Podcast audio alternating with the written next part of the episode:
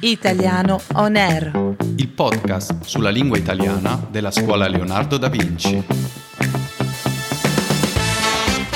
Buongiorno a tutti gli amici di Italiano On Air, il podcast sulla lingua italiana della scuola Leonardo da Vinci. Buongiorno a tutti e buongiorno a te Alessio. Buongiorno Katia.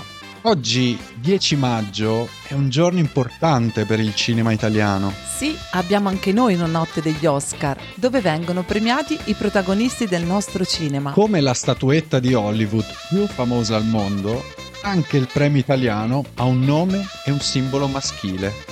David di Donatello. Ispirati alla famosa statua in bronzo dello scultore fiorentino del 400, immagino. Esatto, il premio è stato istituito negli anni 50 ed era una cosa molto innovativa, che chiaramente prendeva ispirazione dagli Oscar statunitensi. Penso che si sia cercato, scegliendo una bellissima opera rinascimentale, di fare un ideale collegamento fra la nuova arte, quella cinematografica, e quella che è stata la grande arte italiana del Rinascimento. Sai che la statuetta in oro è stata creata da bulgari? Oh no, e come al solito mi stupisci. Sei sempre una fucina di curiosità. Grazie.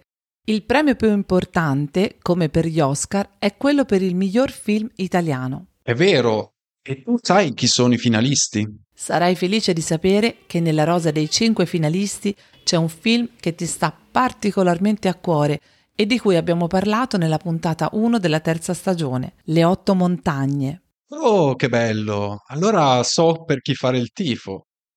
Ho letto anche che verrà dato un premio speciale a Isabella Rossellini. Sì, il David Speciale 2023 è stato assegnato all'attrice e modella italo-statunitense, figlia della grande attrice Ingrid Bergman e del regista Roberto Rossellini. Bene, Katia, che dici? Prima di andare a vedere chi ha vinto, vogliamo scoprire qualche termine utilizzato oggi? Abbiamo delle parole un po' particolari oggi. Eh, un po' sì, in effetti.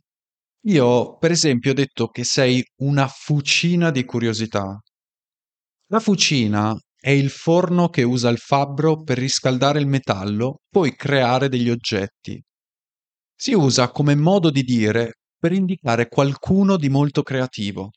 Ad esempio, sei una fucina di idee, significa che hai molte idee, sei molto creativo. Io ho parlato della rosa dei finalisti, ovvero del gruppo di persone prescelte in base ad una prima selezione, che quindi sono arrivate in finale.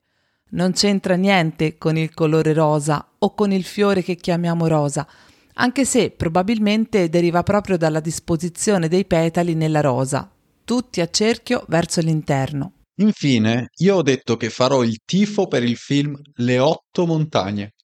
Significa che voglio che vinca il premio.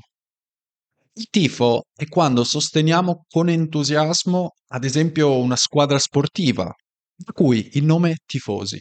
E per oggi è tutto. Vi aspettiamo la prossima settimana con una nuova puntata di Italiano On Air.